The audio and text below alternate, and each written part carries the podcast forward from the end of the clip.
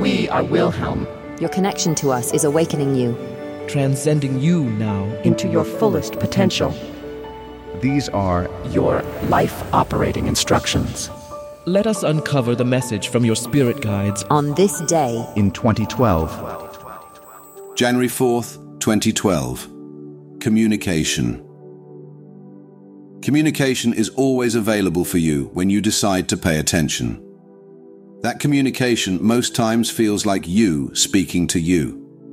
In essence, that is always the case, even when you are engaged in a conversation with another. The trick here is to hear that communication.